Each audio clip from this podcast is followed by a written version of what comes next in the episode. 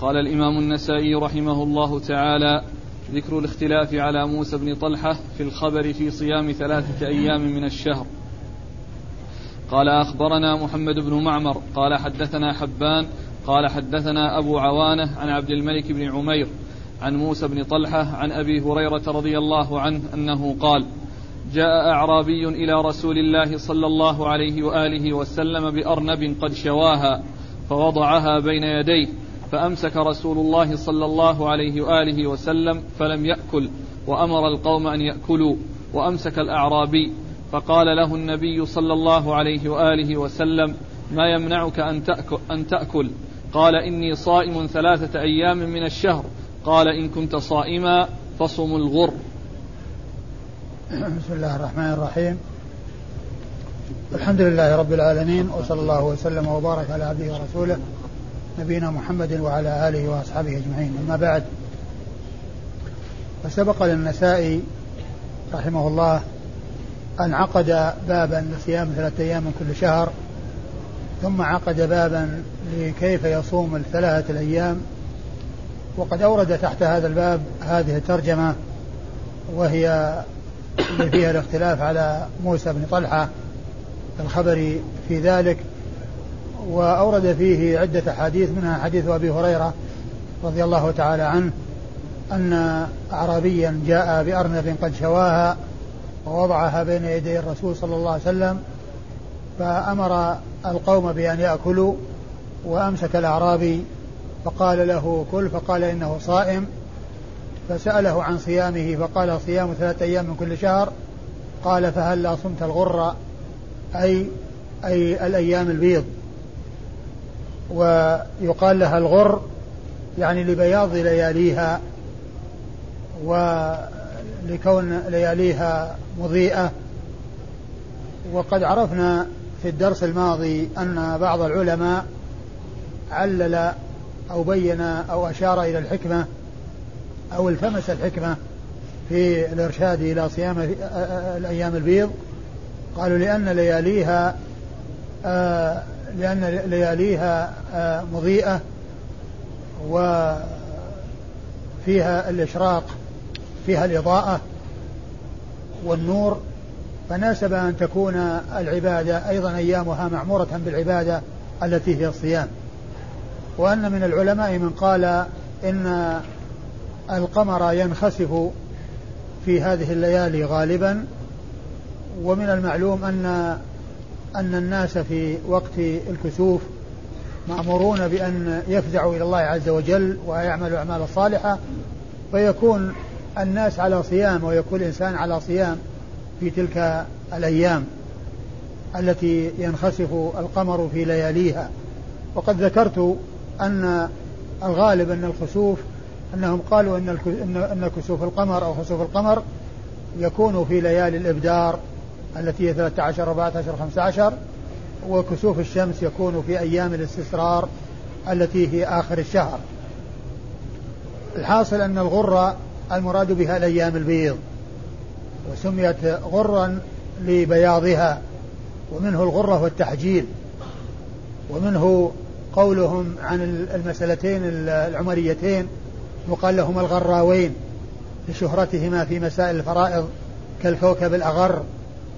فالمقصود أن أن أن, أن الغر هنا المراد بها البيض لبياض لياليها ولإضاءة الليالي فيها.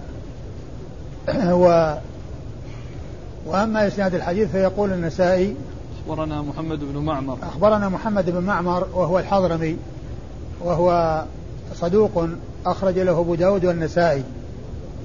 الله عليك والبحراني هو في ترجمة في ترجمة محمد بن معمر الحضرمي. كلاهما يرويان عن حبان. أيوة. وكلاهما يروي عنه النسائي.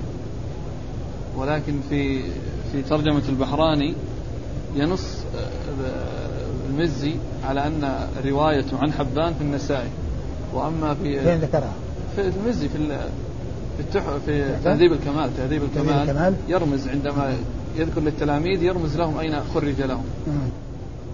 على كل هو آه، في تهذيب التهذيب يعني آه، طبعا يختصر الرجال الذين يعني لا يأتي بكل ما في الكمال ولكنه يختصر. فكان مما اختصر أن ذكر في ترجمة محمد بن معمر الحضرمي أنه يعني روى عن حبان بن هلال. وما ذكر في ترجمة محمد بن معمر البحراني يعني هذا.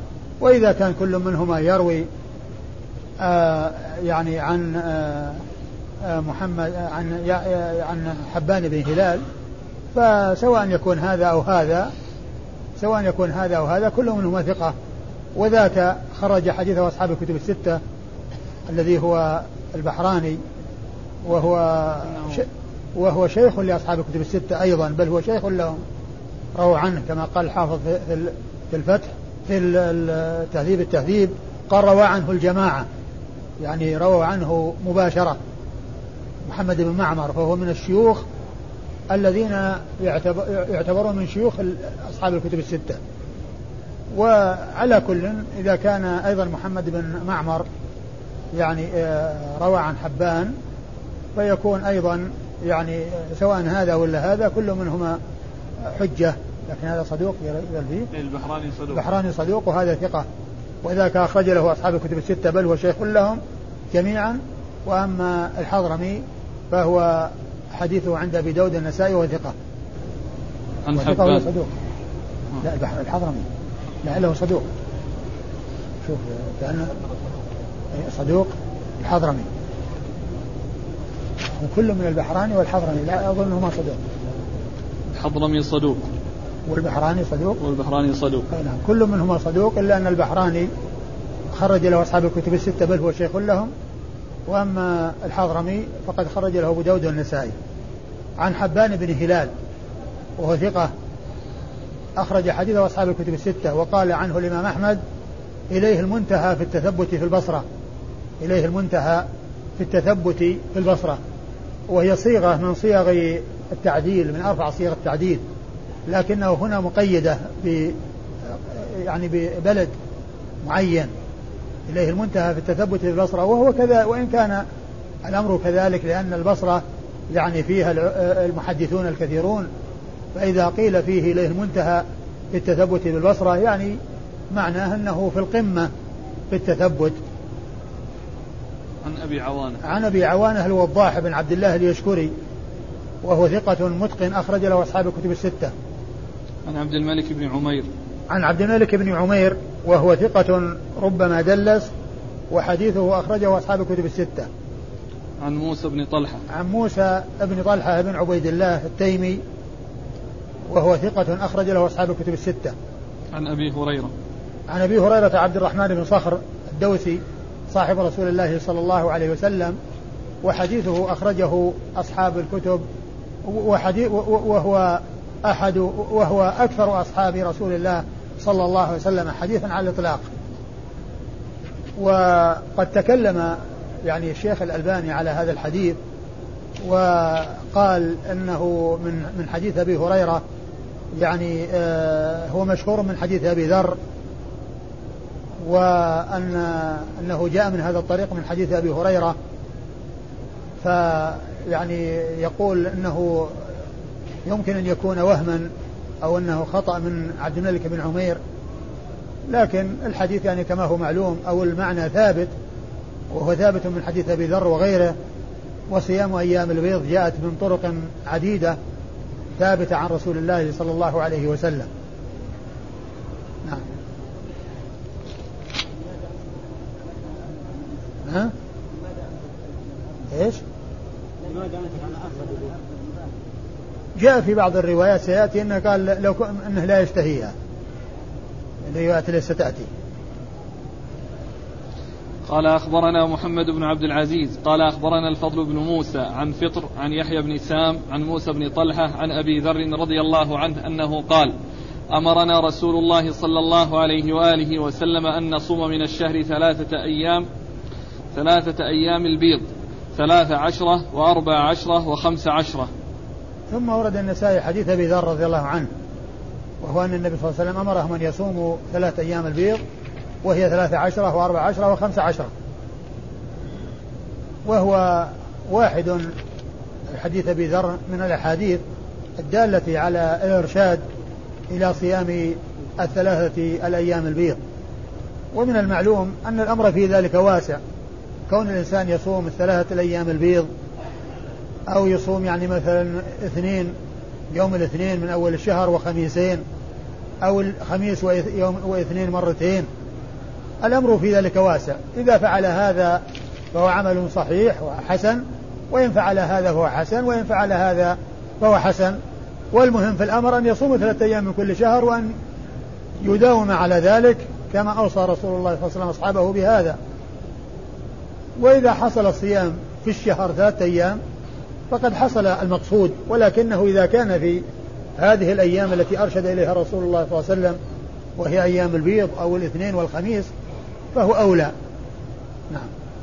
قال أخبرنا محمد بن عبد العزيز. أخبرنا محمد بن عبد العزيز وهو بن أبي رزمة وهو وهو ثقة. نعم. وهو ثقة أخرج حديثه البخاري وأصحاب السنن. البخاري وأصحاب السنن. عن الفضل بن موسى وهو المروزي وهو ثقة وذاك أيضا مروزي اللي هو ابن أبي رزمة. آه، آه، الفضل بن موسى ثقة أخرج حديثه أصحاب الكتب الستة. عن فطر. عن فطر بن خليفة وهو صدوق أخرج له البخاري وأصحاب السنن. عن يحيى بن سام. عن يحيى بن سام وهو مقبول أخرج حديثه الترمذي والنسائي. أو النسائي وحده. لا الترمذي والنسائي. آه وهو مقبول أخرج حديثه الترمذي والنسائي. عن موسى بن طلحة عن أبي ذر. عن موسى بن طلحة وعن أبي ذر عن موسى بن طلحة وقد مر ذكره. عن أبي ذر وهو جندب بن جنادة مشهور بكنية أبو ذر وحديثه عند أصحاب الكتب الستة. قال أخبرنا عمرو بن يزيد قال حدثنا عبد الرحمن قال حدثنا شعبة عن الأعمش قال سمعت يحيى بن سام عن موسى بن طلحة عن أبي ذر رضي الله عنه أنه قال أمرنا رسول الله صلى الله عليه وآله وسلم أن نصوم من الشهر ثلاثة أيام البيض ثلاث عشرة وأربع عشرة وخمس عشرة. ثم أورد النسائي حديث أبي ذر من طريق أخرى وهو مثل ما تقدم. وأما إسناد الحديث أخبرنا عمرو بن يزيد. أخبرنا عمرو بن يزيد وهو الجرمي وهو صدوق. صدوق أخرج وهو صدوق أخرج حديثه النسائي وحده. عن عبد الرحمن. عن عبد الرحمن وهو بن مهدي البصري ثقة أخرج له أصحاب الكتب الستة. عن شعبة. عن شعبة بن الحجاج الواسطي ثم البصري وهو ثقة. وصف بأنه أمير المؤمنين في الحديث وحديثه أخرجه أصحاب الكتب الستة. عن الأعمش. عن الأعمش وهو سليمان بن مهران الكاهلي الكوفي. وهو ثقة أخرج حديثه أصحاب الكتب الستة والأعمش لقب اشتهر به. ومعرفة ألقاب المحدثين هي نوع من أنواع علوم الحديث وفائدتها أن لا يظن الشخص الواحد شخصين. إذا ذكر باسمه مرة وذكر بلقبه أخرى فإن من لا يعرف يظن أن هذا شخص وهذا شخص.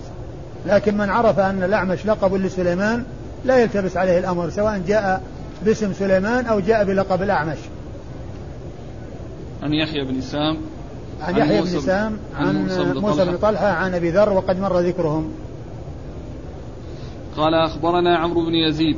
قال حدثنا عبد الرحمن. قال حدثنا شعبة عن الأعمش. قال سمعت يحيى بن سام عن موسى بن طلحة. قال سمعت أبا ذر بالربذة. قال قال لي رسول الله صلى الله عليه وآله وسلم إذا صمت شيئا من الشهر فصم ثلاث عشرة وأربع عشرة وخمس عشرة. الإسناد اللي قبله كيف هو؟ اللي قبل الإسناد كما هو مثل لا بس سياقه. قال أخبرنا عمرو بن يزيد قال حدثنا عبد الرحمن قال حدثنا شعبة عن الأعمش قال سمعت يحيى بن سام عن موسى بن طلحة عن أبي ذر. نعم. ثم أورد النسائي حديث أبي ذر من طريق أخرى وفيه ما في الذي قبله وأن أن أبا ذر قال ذلك وهو بالربذة وكذلك قال إذا صمت إذا صمت نعم. ها؟ إذا صمت شيئا من الشهر إذا صمت شيئا من الشهر فصم ثلاث عشرة وأربع عشرة وخمس عشرة فهو دال على ما دلت عليه الروايات المتقدمة. والإسناد هو نفس الإسناد المتقدم. وسياق المتن يختلف والمعنى واحد. نعم. قال أخبرنا محمد بن منصور عن سفيان عن بيان بن بشر عن موسى بن طلحة عن ابن الحوتكية عن أبي ذر رضي الله عنه أن النبي صلى الله عليه وآله وسلم قال لرجل عليك بصيام ثلاث عشرة وأربع عشرة وخمس عشرة. قال أبو عبد الرحمن هذا خطأ ليس من حديث بيان ولعل سفيان قال حدثنا اثنان. فسقط الألف فصار بيان. ثم أورد النسائي حديث أبي ذر. أبي ذر رضي الله عنه من طريق أخرى. يقول متنه؟ أن النبي صلى الله عليه وسلم قال للرجل عليك بصيام ثلاث عشرة وأربع عشرة وخمس عشرة. قال لرجل عليك بصيام ثلاث عشرة وأربع عشرة وخمس عشرة. يعني هو مثل ما تقدم إرشاد إلى صيام أيام البيض. وأما إسناد الحديث فيقول النسائي أخبرنا محمد بن منصور. أخبرنا محمد بن منصور وهو الجواز المكي وهو ثقة أخرج له النسائي وحده. عن سفيان وهو ابن عيينة. سفيان هو ابن عيينة الهلالي المكي وهو ثقة أخرج له أصحاب الكتب الستة. عن بيان بن بشر. عن بيان بن بشر وهو ثقة أخرج له أصحاب الكتب الستة. عن موسى بن طلحة عن ابن الحوتكية. عن موسى بن طلحة عن ابن الحوتكية وهو يزيد ابن الحوتكية وهو مقبول. أخرج حديثه النسائي وحده. عن أبي ذر. عن أبي ذر وقد مر ذكره.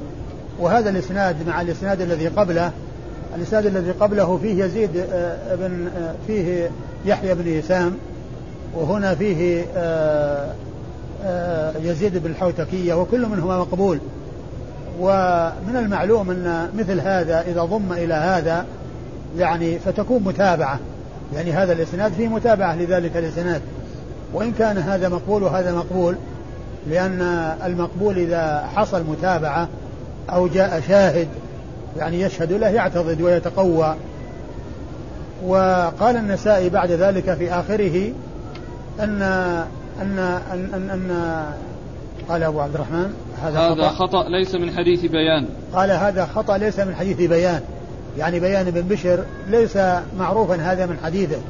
ثم قال ولعله ولعل سفيان قال اثنان. يعني يوضح ذلك الرواية التي بعدها الحديث الذي بعده لأنه قال رجلان وسماهما محمد بن عبد الرحمن وحكيم بن جبير لأنه قال حدثني رجلان فلان وفلان.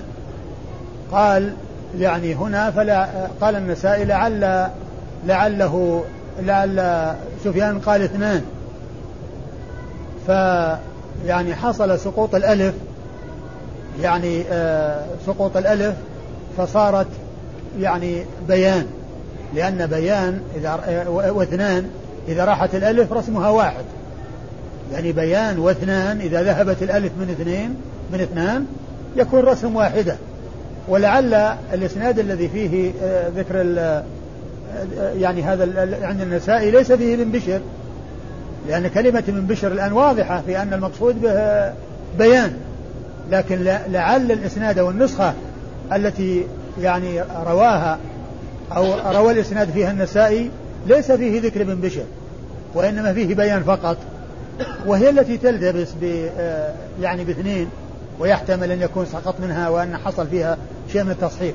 أما مع وجود بشر أو ابن بشر فالأمر واضح أنه ما في كلمة اثنين ساقطة أن إن حصل فيها يعني تصحيح. ما دام ابن بشر موجود.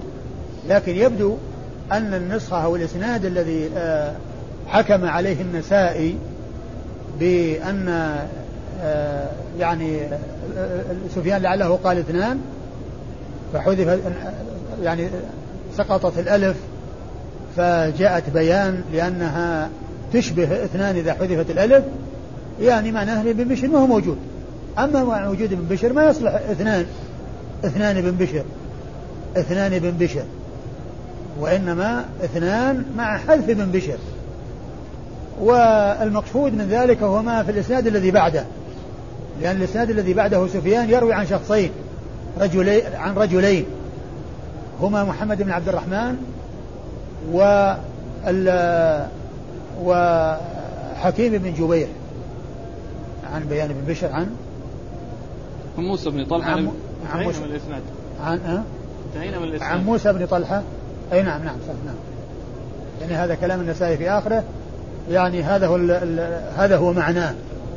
ولكن كما قلت هو مبني على أن ابن بشر ما هو موجود في الإسناد عند النسائي الذي قال فيه هذا الكلام. نعم. قال أخبرنا محمد بن المثنى قال حدثنا سفيان قال حدثنا رجلان محمد وحكيم عن موسى بن طلحة عن ابن الحوتكية عن أبي ذر رضي الله عنه. أن النبي صلى الله عليه وآله وسلم أمر رجلا بصيام ثلاث عشرة وأربع عشرة وخمس عشرة. ثم أورد النسائي الحديث من طريق أخرى وهو مثل الذي قبله ومثل الذي قبله إلا أن الإسناد يختلف. قال النسائي أخبرنا محمد المثنى محمد المثنى هو الملقب الزمن والمكنى بأبي موسى البصري العنزي وهو ثقة ثبت. أخرج له أصحاب الكتب الستة بل هو شيخ لأصحاب الكتب الستة روى عنه مباشرة وبدون واسطة. عن سفيان وهو ابن عيينة.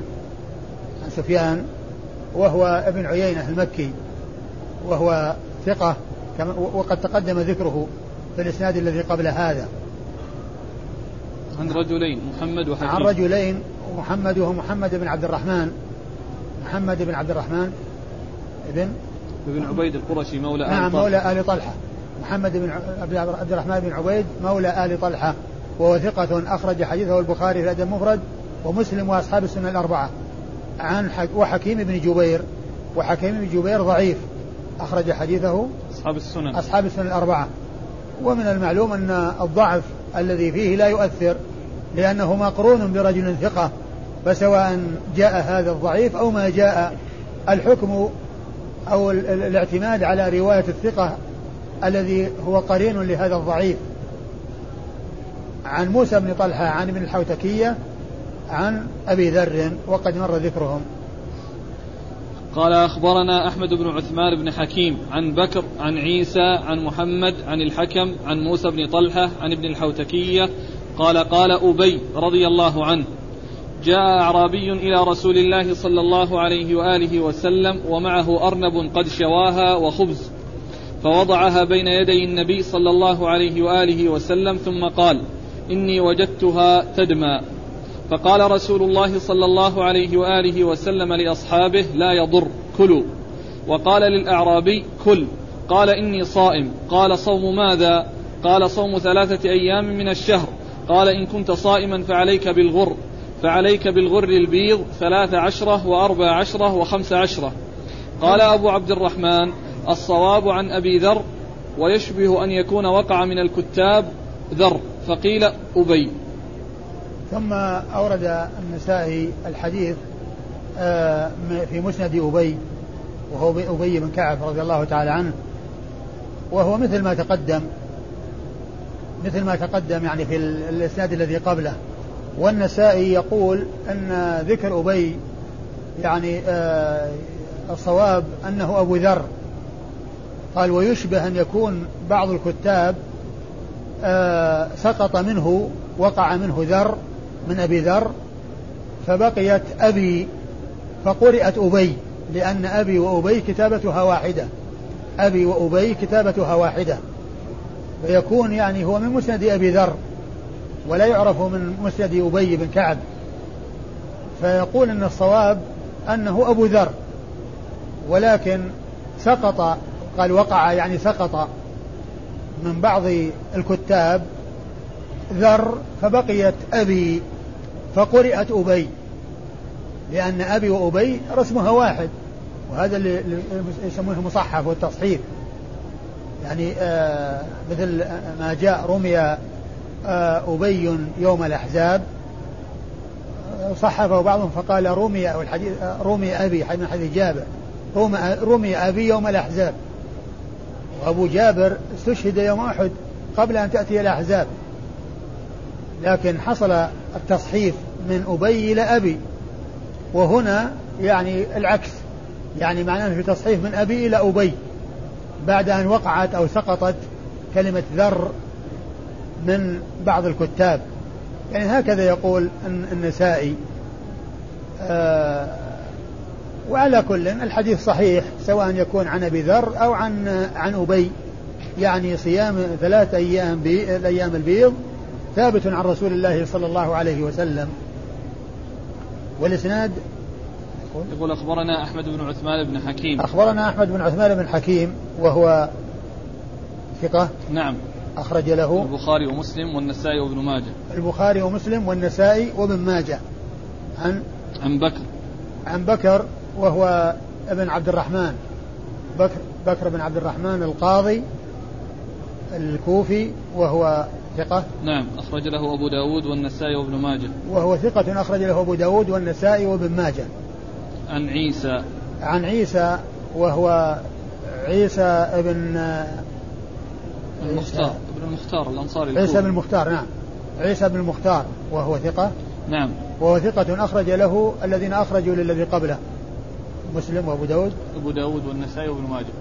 أبو داود والنسائي وابن ماجه. أبو داود والنسائي وابن ماجه. عن محمد. عن محمد وهو بن عبد الرحمن بن أبي ليلى آه الفقيه المشهور وهو صدوق سيء الحفظ جدا كما قال الحافظ ابن حجر وحديثه أخرجه البخاري تعليقا وأصحاب السنن. نعم.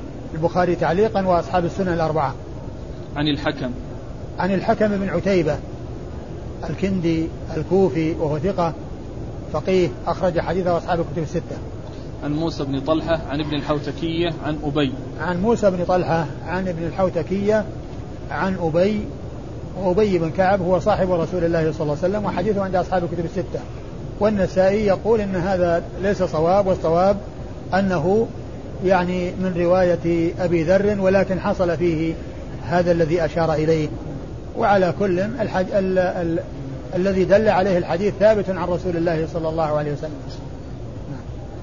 قال أخبرنا عمرو بن يحيى بن الحارث قال حدثنا المعافى بن سليمان قال حدثنا القاسم بن معن عن طلحة بن يحيى عن موسى بن طلحة أن رجلا أتى النبي صلى الله عليه وآله وسلم بأرنب وكان النبي صلى الله عليه وآله وسلم مد يده إليها فقال الذي جاء بها إني رأيت بها دما. فكف رسول الله صلى الله عليه وآله وسلم يده وأمر القوم أن يأكلوا. وكان في القوم رجل منتبذ فقال النبي صلى الله عليه وآله وسلم ما لك؟ قال إني صائم. فقال له النبي صلى الله عليه وآله وسلم فهلا ثلاث البيض؟ ثلاث عشرة وأربع عشرة وخمس عشرة. ثم أورد النسائي حديث أبي ذر من طريق أخرى وهو مثل ما تقدم يعني في آه يعني في ما يتعلق بقصة الرجل الذي جاء بأرنب وقدمها إلى الرسول صلى الله عليه وسلم وقال لأصحابه كلوا وكان فيها دما وهناك قال تدمى وقيل أن المقصود بأنها تدمى أنها تحيض يعني وأنه يخرج منها الدم. وجاء في بعض أنه قال لا يضر. وأمر بأصحابه أن أمر أصحابه أن يأكلوا ولم يأكل منها رسول الله صلى الله عليه وسلم. وقد جاء في بعض الروايات أنه ما كان يشتهيها. والإسناد أخبرنا عمرو بن يحيى بن الحارث. أخبرنا عمرو بن يحيى بن الحارث وهو إيش؟ ثقة أخرج له النسائي. وهو ثقة أخرج حديثه النسائي وحده. عن المعافى بن سليمان وهو صدوق أخرج حديثه النسائي وحده. عن القاسم بن معن. عن القاسم بن معن وهو ثقة أخرج حديثه مسلم والنسائي؟ أبو داود والنسائي. أبو داود والنسائي. عن طلحة بن يحيى. عن طلحة بن يحيى وقد عن طلحة بن يحيى ابن ابن طلحة يحيى طلحة بن يحيى ابن طلحة. وهو وهو صدوق يخطئ. نعم. صدوق يخطئ أخرج حديثه. مسلم وأصحاب السنن أخرج حديثه مسلم وأصحاب السنن الأربعة. عن موسى بن طلحة. عن عمه موسى بن طلحة. عن ابن الحوتكية. لا. آه. فقط مرسل. عن نعم عن عن موسى بن طلحة مرسل. لم لم يضفه أو لم يسنده إلى أحد بل آه رفع الحديث إلى رسول الله صلى الله عليه وسلم فهو من قبيل المرسل. نعم. قال أخبرنا محمد بن إسماعيل بن إبراهيم قال حدثنا يعلى عن طلحة بن يحيى عن موسى بن طلحة أنه قال أتي النبي صلى الله عليه وآله وسلم بأرنب قد شواها رجل فلما قدمها إليه قال يا رسول الله إني قد رأيت بها دما فتركها رسول الله صلى الله عليه وآله وسلم فلم يأكلها. وقال لمن عنده كلوا فإني لو اشتهيتها أكلتها. ورجل جالس فقال رسول الله صلى الله عليه وآله وسلم أدن فكل مع القوم. فقال يا رسول الله إني صائم. قال فهلا صمت البيض؟ قال وما هن؟ قال ثلاث عشرة وأربع عشرة وخمس عشرة. ثم ورد النسائي الحديث مرسلا من طريق أخرى وهو مثل ما تقدم وأما إسناد الحديث قل أخبرنا محمد بن إسماعيل بن إبراهيم محمد بن إسماعيل بن إبراهيم المشهور أبوه بن علية وهو ثقة أخرج حديثه النسائي وحده قال حدثنا يعلى قال حدثنا يعلى وهو بن عبيد الطنافسي وهو ثقة أخرج حديثه أصحاب الكتب الستة. عن طلحة بن يحيى عن موسى بن طلحة. عن طلحة بن يحيى عن موسى بن طلحة وقد مر ذكرهما. وهو مرسل مثل الأول. وهو مرسل كالذي قبله. قال أخبرنا محمد بن عبد الأعلى قال أخبرنا محمد بن عبد الأعلى قال حدثنا خالد عن شعبة قال أخبرنا أنس بن سيرين عن رجل يقال له عبد الملك يحدث عن أبيه رضي الله عنه أن رسول الله صلى الله عليه وآله وسلم كان يأمر بهذه الأيام الثلاث البيض ويقول هن صيام الشهر ثم ورد النسائي الحديث من طريق صحابي آخر وهو والد عبد الملك آه والد عبد الملك آه الذي اختلف في اسم أبيه على أقوال كثيرة. فقيل اسمه قتادة وقيل قدامة وقيل ابن المنهال وقيل ابن أبي المنهال. وهو صحابي من أصحاب رسول الله صلى الله عليه وسلم. وال وال المتن؟ المتن أن الرسول صلى الله عليه وسلم كان يأمر بهذه الأيام الثلاث البيض ويقول هن صيام الشهر كان يأمر بهذه الثلاث الأيام البيض ويقول هن صيام الشهر يعني آه صيام الشهر. نعم. صيام الشهر يعني معناه أن الإنسان الذي يصومها يكون صام الشهر وإذا استمر على ذلك في الأشهر يكون صام الدهر. وهو دال على ما دلت عليه الأحاديث المتعددة في آه، الإرشاد إلى صيام أيام البيض. وأما إسناد الحديث فيقول النسائي أخبرنا محمد بن عبد الأعلى. أخبرنا محمد بن عبد الأعلى الصنعاني البصري وهو ثقة أخرج حديثه مسلم وأبو داود في القدر والترمذي والنسائي وابن ماجه. عن خالد وهو بن الحارث البصري ثقة أخرج له أصحاب الكتب الستة. عن شعبة. عن شعبة بن الحجاج وقد مر ذكره. عن أنس بن سيرين. عن أنس بن سيرين وهو أخو وهو أخو أنس بن سيرين وهو ثقة أخرج له أصحاب الكتب الستة. أخو. اخوه من؟ محمد بن سيرين. عن رجل يقال له عبد الملك. عن رجل يقال له عبد الملك. يقال له عبد الملك عن أبيه. وقد جاء في الروايات الأخرى آه، ذكر اسمه وذكر اسم أبيه على اختلاف في اسم أبيه. هل هو عبد الملك ابن أبي المنهال أو ابن المنهال أو ابن قتادة ابن ملحان أو ابن آه، ابن قدامة؟ على أقوال عديدة في اسمه. وعبد الملك هذا مقبول أخرج حديثه أبو داود والنسائي وابن ماجه. عن أبيه. عن أبيه وهو صحابي أخرج حديثه أبو أبو داود والنسائي وابن ماجه. نعم. نفس الشيء. أبو داود والنسائي وابن ماجه. قال أخبرنا محمد بن حاتم. قال حدثنا حبان. قال أخبرنا عبد الله عن شعبة عن أنس بن سيرين. قال سمعت عبد الملك بن أبي المنهال. يحدث عن أبيه رضي الله عنه أن النبي صلى الله عليه وآله وسلم أمرهم بصيام ثلاثة أيام البيض. قال هي صوم الشهر. ثم ورد النسائي الحديث من طريق آه والد عبد الملك والصحابي صاحب رسول الله صلى الله عليه وسلم وهو مثل ما تقدم. وأما إسناد الحديث يقول النسائي أخبرنا محمد بن حاتم وهو بن نعيم وهو ثقة أخرج حديثه النسائي وحده. عن حبان وهو بن موسى وهو ثقة أخرج حديثه البخاري وأبو داود والترمذي والنسائي. البخاري ومسلم والترمذي والنسائي. البخاري ومسلم والترمذي والنسائي. عن عبد الله. عن عبد الله وهو ابن المبارك وهو ثقة أخرج حديثه أصحاب الكتب الستة. عن شعبة عن أنس عن عبد الملك عن أبيه. عن شعبة عن أنس بن سيرين عن عبد الملك عن أبيه وقد مر ذكرهم في الإسناد الذي قبل هذا. قال أخبرنا محمد بن معمر قال حدثنا حبان قال حدثنا همام قال حدثنا أنس بن سيرين قال حدثني عبد الملك بن قدامة بن ملحان عن أبيه رضي الله عنه أنه قال كان رسول الله صلى الله عليه وآله وسلم يأمرنا بصيام أيام الليالي الغر البيض ثلاث عشرة وأربع عشرة وخمس عشرة. ثم ورد الحديث من طريق أخرى وهو مثل ما تقدم وأما إسناده يقول سيخبرنا محمد بن معمر عن حبان نعم. وقد مر ذكرهما. عن عن همام. عن همام بن يحيى وهو ثقة أخرج له أصحاب الكتب الستة. ثقة ربما وهم. نعم. أخرج له أصحاب الكتب الستة. عن أنس بن سيرين عن عبد الملك عن أبيه. عن أنس بن سيرين عن عبد الملك عن أبيه وقد مر ذكرهم. هنا سماه يعني سمى أبي. نعم. عن عبد الملك بن قدامة بن ملحان. إيه ابن قدامة بن ملحان. وجاء قتادة بن ملحان. نعم. قال صوم يومين من الشهر. قال أخبرنا عمرو بن علي قال حدثنا سيف بن عبيد الله من خيار الخلق قال حدثنا الأسود بن شيبان عن أبي نوفل بن أبي عقرب عن أبيه رضي الله عنه أنه قال سألت رسول الله صلى الله عليه وآله وسلم عن الصوم فقال صم يوما من الشهر. قلت يا رسول الله زدني زدني. قال تقول يا رسول الله زدني زدني يومين من كل شهر.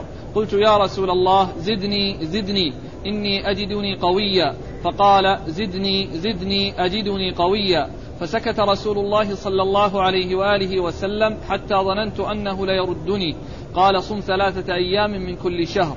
ثم ورد النسائي هذا الترجمة وهي صيام يوم يومين من صيام يومين من الشهر. المقصود من ذلك أنه ذكر يعني آه هذه الترجمة لأنه جاء فيها ذكر اليومين. مثل ما تقدم أنه ذكر العشرة لأنه جاء فيها ذكر اليومين والخمسة. ذكر العشرة والخمسة لأنه جاء فيها ذكر الخمسة. ثم أتى بالثلاثة ثم نزل إلى اليومين. ولأن الحديث اشتمل على ذكر اليومين. والأحاديث التي مرت أيضا جاء فيها ذكر اليومين. جاء فيها ذكر اليومين ولكنه هنا أورده من أجل آه، الاستدلال به أو من أجل ذكر اليومين. آه، وإلا فإن الذي رغب فيه الرسول صلى الله عليه وسلم وحث عليه هو ثلاثة أيام. هو الثلاثة الأيام. وجاء ذكر اليومين وجاء ذكر خمسة والعشرة وأقل من ذلك وأكثر. وجاء ذكر اليوم كما سبق أن مر. و قال قال له صم يوما. قال زدني زدني. فقال فقال رسول زدني زدني. قال نعم زدني زدني. قال تقول يا رسول الله زدني زدني. قال تقول يا رسول الله زدني زدني. ثم قال يومين. يعني زاده يوم يصير يومين. وكلمة يومين هذه من كلام الرسول صلى الله عليه وسلم إجابة إلى طلبه. ولا ليس فيها زدني زدني يومين. لأن كلمة زدني زدني هو تكرار لكلامه. كأنه يعني منكر عليه. يعني آه يعني الطلب وإنما ثم قال يومين. يعني معناه يعني صم يومين. وليس فيه قول زدني زدني يومين لأن ذاك ما طلب يومين طلب أكثر. ولهذا طلب زيادة على اليومين لما أعطاها إياه طلب زيادة على اليومين لما أعطاها إياه فقال زدني زدني أني أجدني قويا.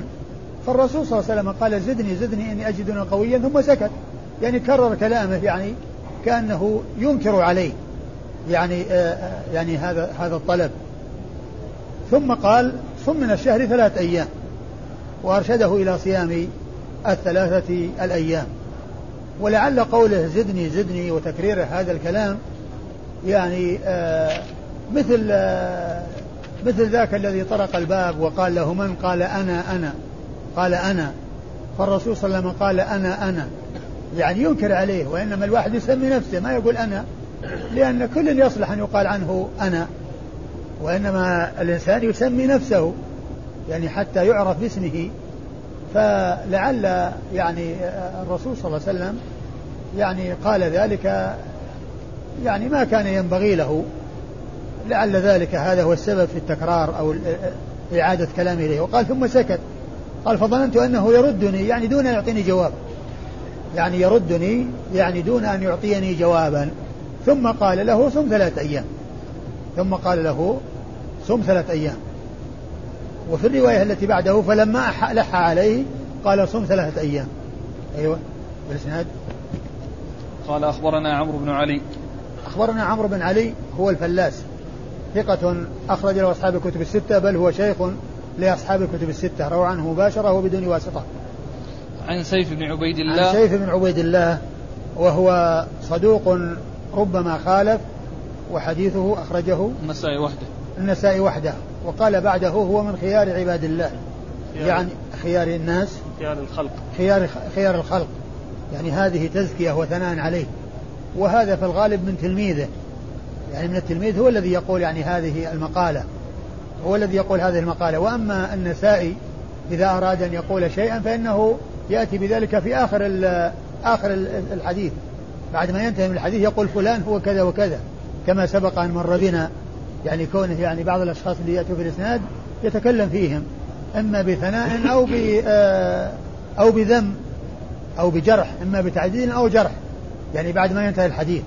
لكن أنه إذا جاء ذكر آه، الكلام عن الشخص بعده يعني فهو يكون من التلميذ. يكون من التلميذ. ويأتي يعني في وسبق أن مر بنا قريبا قصة الحر أظنه ابن صياح الذي قال وكان صدوقا وكان شاعرا وكان كذا أبو العباس. يعني هذا غالبا يكون من التلميذ. ويعني هذا يدل على على فضله وعلى يعني آه، آه، يعني تزكيته والثناء عليه من تلميذه. وخرج له قلنا النسائي وحده النسائي وحده خرج له النسائي وحده أيوه. عن الأسود بن شيبان. عن الأسود بن شيبان وهو ثقة أخرج حديثه البخاري في الأدب المفرد ومسلم وأبو داود والنسائي وابن ماجه.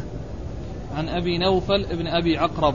عن أبي نوفل ابن أبي عقرب وقد اختلف في اسمه واسم أبيه على أقوال كثيرة وهما مشهوران بالكنية هو وأبوه مشهوران بكنيتهما هذا أبو نوفل والأب أبو عقرب وأبو آه، نوفل آه، ثقة أخرج حديثه مسلم وأبو داود ومسلم وأبو داود والنسائي. البخاري في الأدب المفرد ومسلم وأبو داود والنسائي مثل الذي قبله إلا أنه ما عنده ما روى له ابن ماجه وهو صاحب رسول الله صلى الله عليه وسلم. وحديثه أخرجه البخاري في الأدب المفرد والنسائي. قال أخبرنا عبد الرحمن بن محمد بن سلام قال حدثنا يزيد بن هارون قال أخبرنا الأسود بن شيبان عن أبي نوفل بن أبي عقرب عن أبيه رضي الله عنه أنه سأل النبي صلى الله عليه وآله وسلم عن الصوم فقال صم يوما من كل شهر. واستزاده قال بأبي أنت وأمي أجدني قويا.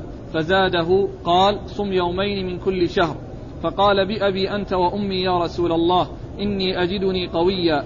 فقال رسول الله صلى الله عليه وآله وسلم إني أجدني قويا إني أجدني قويا. فما كاد أن يزيده فلما ألح عليه قال رسول الله صلى الله عليه وآله وسلم صم ثلاثة أيام من كل شهر. وهذه الرواية من طريق أخرى وهي مثل التي قبلها. أرشده إلى يوم ثم استزاده فأعطاه يومين. ثم ألح عليه وأرشده إلى الثلاثة الأيام. وفيه ذكر اليومين وهو ما ترجم له المصنف.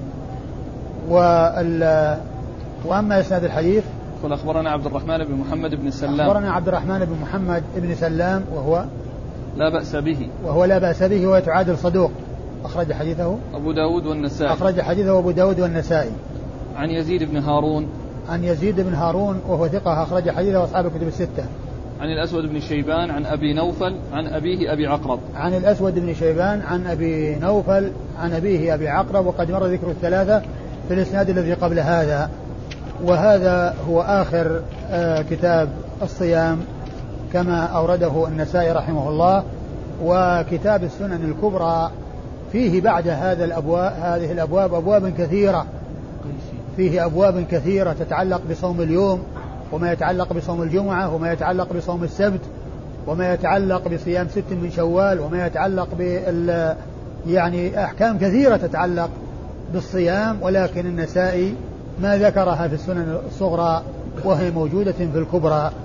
وبمراجعة ما بعد هذا الباب لأن كثير من الأبواب متفقة فيما مضى مع ما في الكبرى و و وهذا هو آخر ما في الصغرى وبعده أبواب كثيرة وأحاديث كثيرة في الكبرى لا وجود لها في الصغرى.